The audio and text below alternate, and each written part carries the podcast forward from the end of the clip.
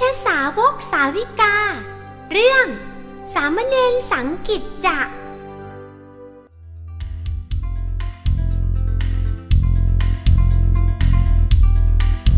สังกิจจะสามเณร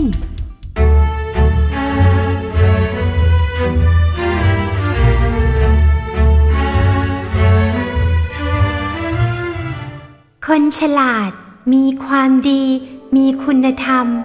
แม้จะเป็นเพียงเด็กตัวเล็กๆ แต่ก็สามารถเป็นที่พึ่งให้กับผู้ใหญ่ได้ เหมือนกับเรื่องราวของสามเณรสังกิจจะสามเณรอรหันต์ที่มีอายุเพียงเจ็ดขวบเท่านั้น แต่ก็สามารถช่วยชีวิตของพระพิสุเอาไว้ได้ และยังทำให้โจรห้าร้อยคน เกิดความศรัทธาเลื่อมใส จนขอออกบวชตามสามเณรไปด้วย สังกิจจะสามเณร มีประวัติชีวิตที่น่าอัศจรรย์อย่างยิ่ง โยมแม่ของสังกิจจะเป็นลูกสาวของเศรษฐีในเมืองสาวัตถี เมื่อแม่ตั้งท้องสังกิจจะได้เก้าเดือน ยังไม่ทันคลอดด้วยซ้ำก็ต้องมาเสียชีวิตลงด้วยโรคร้ายอย่างหนึ่ง ญาติญาติได้นำเอาร่างของแม่ไปเผา อวัยวะส่วนอื่นถูกเผาไหม้จนหมด ยังเหลืออยู่แต่เพียงก้อนเนื้อส่วนท้อง ซึ่งมีเด็กทารกอยู่เท่านั้น และที่น่าอัศจรรย์มากๆ คือทารกน้อยกลับไม่เป็นอันตรายแต่อย่างใด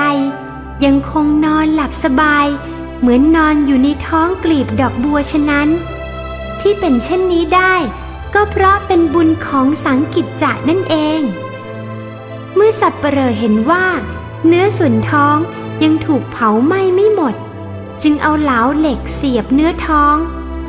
ปลายเหลาเหล็กได้แทงหางตาของทารก เกิดเป็นรอยแผล พอรุ่งเช้า สับปเปลอตั้งใจว่าจะมาดับเชิงตะกอนก็กลับเห็นทารกน้อยนอนอยู่ สับปเปลอจึงนำเอาทารกนั้นกลับไปมอบให้กับญาติได้เลี้ยงดู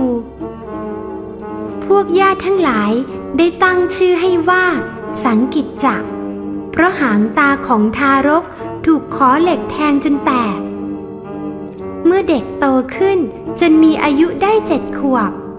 จึงได้ขอบวชเป็นลูกศิษย์ของพระสารีบุตร ในวันบวชนั้น พระสารีบุตรได้ให้เด็กน้อยสังกิจจะทำสมาธิ โดยพิจารณาร่างกายทุกส่วน ว่าร่างกายนี้ประกอบไปด้วย ผม ขน เล็บ ฟัน และหนังเป็นต้น ล้วนเป็นสิ่งที่ไม่ยั่งยืน เป็นของไม่เที่ยงแท้ เด็กน้อยสังกิจจะได้พิจารณาไปเรื่อยๆ จนใจสงบนิ่งเป็นสมาธิ และในทันทีที่ปลงผมเสร็จ สังกิจจะก็ได้บรรลุธรรมเป็นพระอรหันต์ในทันที ต่อมาวันหนึ่ง ได้มีพระภิกษุสามสิบรูป ต้องการจะเข้าไปบำเพ็ญสมณธรรมในป่า จึงได้ไปเข้าเฝ้า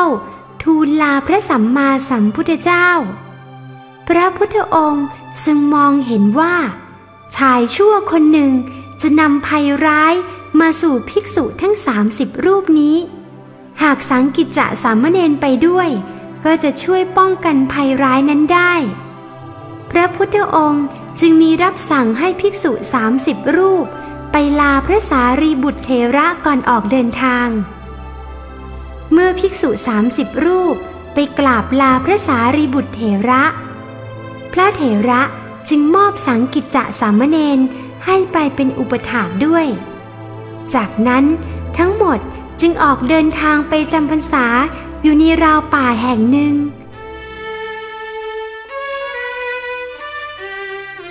มื่อได้สถานที่อยู่จำพรรษาแล้ว ภิกษุทั้งสามสิบรูป ต่างก็แยกย้ายกันหาที่ปฏิบัติธรรม โดยตกลงกันว่า ไม่ควรอยู่ในที่เดียวกันหลายรูป ควรจะอยู่เพียงที่ละสองรูปเท่านั้น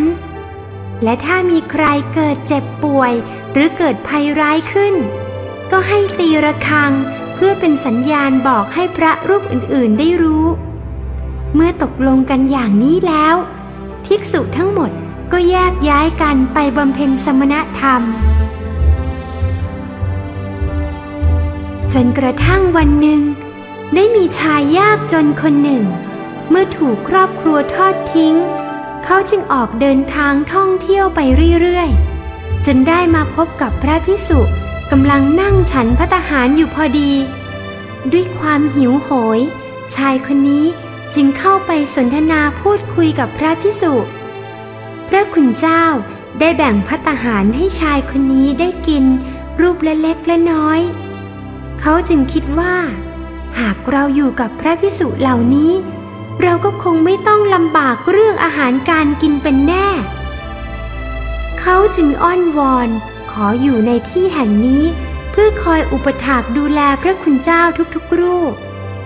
เหล่าภิกษุสงฆ์เห็นว่า ชายคนนี้มีความตั้งใจดี พระภิกษุสงฆ์จึงเมตตารับเขาไว้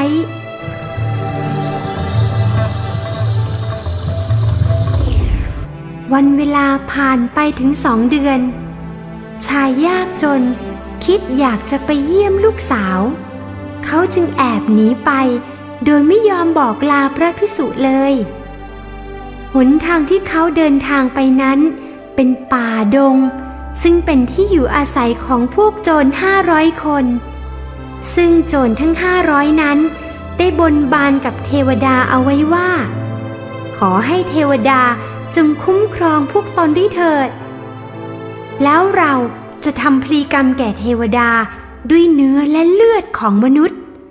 ภายในเจ็ดวันนี้ ถ้าใครเดินผ่านเข้ามาในดงแห่งนี้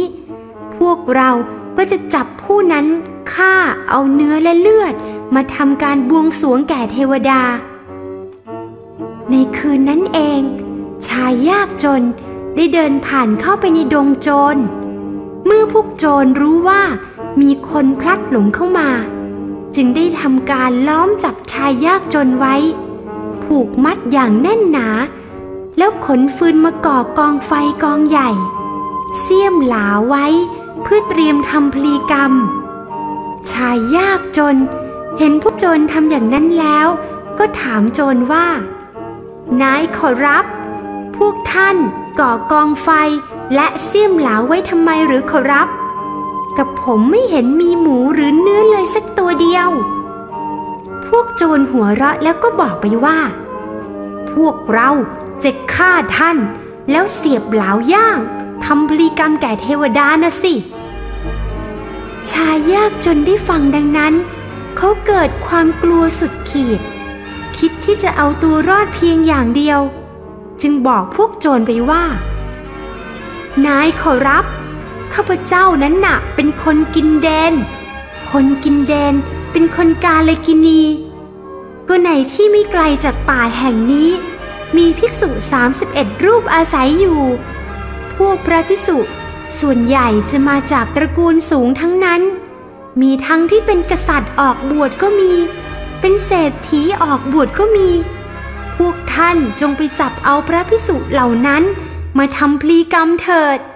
เทวดาของพวกท่านจะได้พอใจยังไงล่ะ พวกโจรได้ฟังแล้วก็เห็นด้วย จึงให้ชายยากจนนำทางไป พอไปถึงที่อยู่ของภิกษุสงฆ์หัวหน้าโจรก็ได้ตีระฆังขึ้นถึงสามครั้ง พวกภิกษุได้ยินเสียงระฆังนั้น จึงออกมารวมกัน เพราะคิดว่าคงมีพระภิกษุรูปใดรูปหนึ่งกำลังป่วย หรือได้รับอันตรายเป็นแน่ แต่แล้วก็เห็นพวกโจรจำนวนห้าร้อยคน ล้อมรอบกุฏิที่พักอยู่ หัวหน้าโจรได้บอกความต้องการไปว่า พวกข้าพเจ้าบนบานเทวดาประจำดงเอาไว้ ว่าต้องการภิกษุรูปหนึ่ง เพื่อนำไปทำพลีกรรมแก่เทวดา พวกท่านจงส่งตัวแทนมา ให้พวกเราฆ่า แล้วนำไปทำพลีกรรมเถิด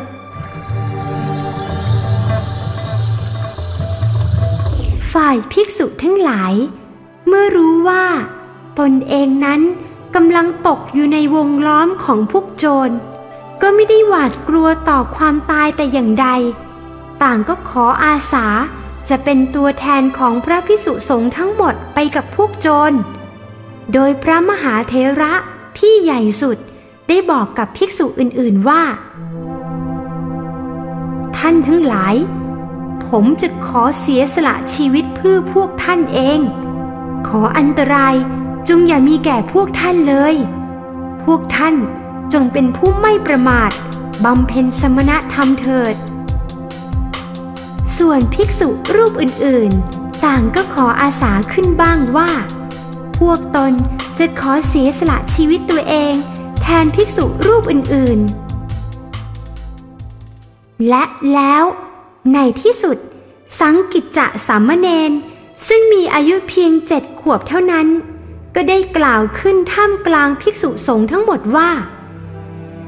หยุดเถิดท่าน กระผมจะขอเสียสละชีวิตของกระผมเพื่อพวกท่านเองขอรับ เมื่อภิกษุได้ยินสามเณรพูดดังนั้น ก็รู้สึกสะท้านไปถึงหัวใจ ต่างก็รีบกล่าวห้ามขึ้นว่าสัมมเนนเราทั้งหมดแม้จะถูกฆ่ารวมกัน ก็จะไม่ยอมเสียสละเธอเพียงผู้เดียว เพราะเธอเป็นสัมเนนของพระสารีบุตร ท่านจะตำหนิพวกเราได้ว่า พวกเรามอบเธอไปให้พวกโจรฆ่าทิ้ง พวกเรายอมไม่ได้หรอกสัมเนน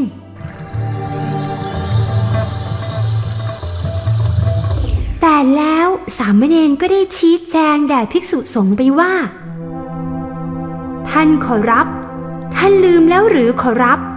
ว่าการที่พระสัมมาสัมพุทธเจ้า ทรงส่งพวกท่านไปอำลาพระอุปชาของผมก็ดี หรือการที่ท่านอุปชาทรงกระผมให้มาคอยรับใช้ดูแลพวกท่านก็ดี ก็เป็นเพราะทรงเห็นเหตุการณ์นี้แล้ว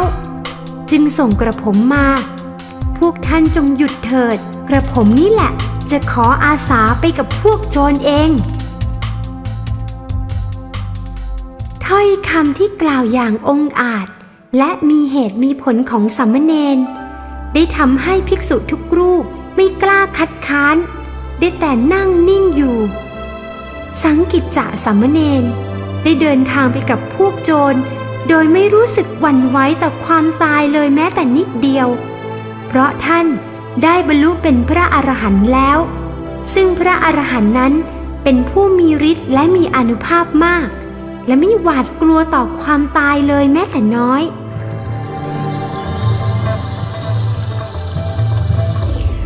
เมื่อสามเณรไปถึงที่อยู่ของพวกโจรแล้ว แทนที่จะนั่งร้องไห้หวาดกลัวความตาย ท่านกลับนั่งเข้าฌานสงบนิ่งไม่ไหวติง ส่วนพวกโจรเมื่อเตรียมอุปกรณ์ทุกอย่างเสร็จเรียบร้อยแล้ว หัวหน้าโจรได้ชักดาบออก แล้วเดินไปหาสามเณร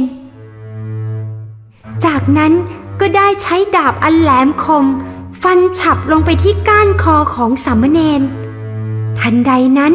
สิ่งที่ไม่คาดฝันก็เกิดขึ้น ดาบของโจรได้หักงอพับเป็นรูปโค้ง จนหัวหน้าโจรต้องตกตะลึง แต่ก็คิดเข้าข้างตัวเองว่า เอ๊ะ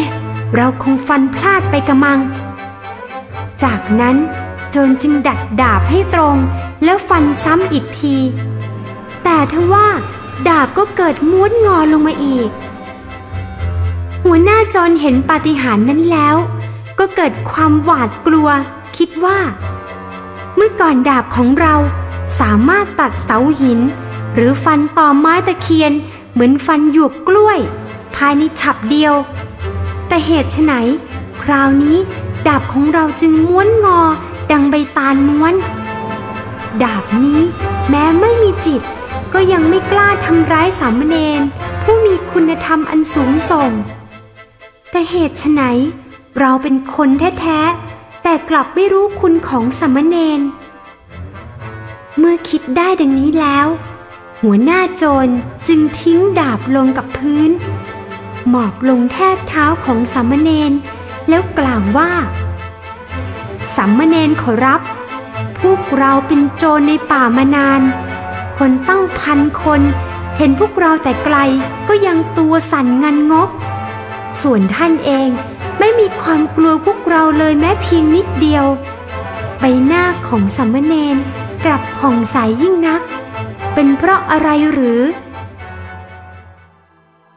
สามเณรได้บอกกับพวกโจรไปว่า ท่านหัวหน้าโจร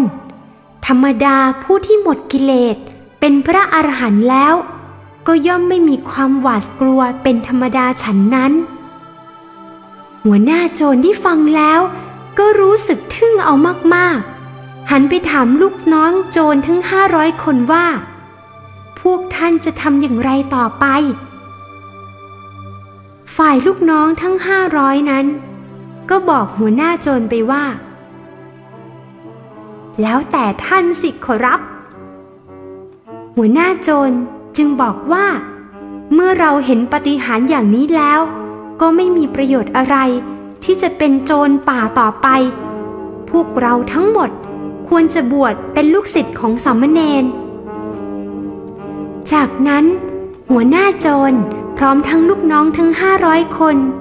จึงเข้าไปกราบแทบเท้า เพื่อขอขมาต่อสามเณร แล้วขอบวชกับสามเณรสามเณรได้ใช้ดาบของโจรนนั้น ตัดผมของหัวหน้าโจร ตัดชายผ้าที่โจรใช้ห่มออก แล้วย้อมด้วยดินแดงทำเป็นผ้าจีวร แล้วก็ให้โจรทั้งหมดบวชเป็นสามเณรหมดทุกคนภายในวันเดียวกันนั้น สามเณรกลัวว่าภิกษุทั้ง 30 รูปจะเป็นห่วง จึงพาสามเณรใหม่ทั้ง 500 รูป กลับไปอำลาพระภิกษุสงฆ์แล้วเล่าเรื่องราวให้ฟัง จนภิกษุทุกรูปสบายใจแล้ว จากนั้นสังกิจจะสามเณรจึงขอกล่าวลาเพื่อไปเข้าเฝ้าพระศาสดา เมื่อกลับไปถึงวัดเวรุวัน ก็ได้นำเอาสามเณรทั้งห้าร้อยรูป ไปกราบนมัสการพระสารีบุตรเถระผู้เป็นอุปชา พร้อมทั้งเล่าเรื่องราวให้พระเถระฟังทุกอย่าง พระสารีบุตรก็ได้แนะนำไปว่า สังกิจจะ เธอจงพาสามเณรทั้งห้าร้อยนี้ ไปเข้าเฝ้าพระศาสดาเถิด พระบรมศาสดาได้ตรัสสนทนากับสามเณรใหม่ทั้งห้าร้อยพร้อมทั้งแสดงธรรม โดยสรุปได้ใจความว่า การที่พวกเธอตั้งอยู่ในศีล มีชีวิตอยู่แม้เพียงวันเดียว ก็ยังประเสริฐกว่าการเป็นโจรแล้วมีชีวิตอยู่ตั้งร้อยปี เมื่อจบพระธรรมเทศนา สามเณรทั้งห้าร้อยรูปนั้น ก็ได้บรรลุธรรมเป็นพระอรหันต์พร้อมด้วยปฏิสัมพิทา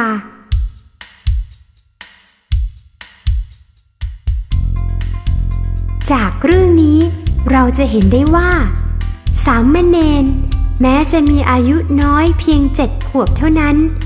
ก็สามารถช่วยพระพิสุสามสิบรูปให้รอดพ้นจากความตายได้ และยังทำให้พวกโจรห้าร้อยคน เกิดศรัทธาจนขอบวชในพระพุทธศาสนา ดังนั้นผู้ที่มีคุณธรรมความดี แม้ว่าจะมีอายุน้อยนิดเดียว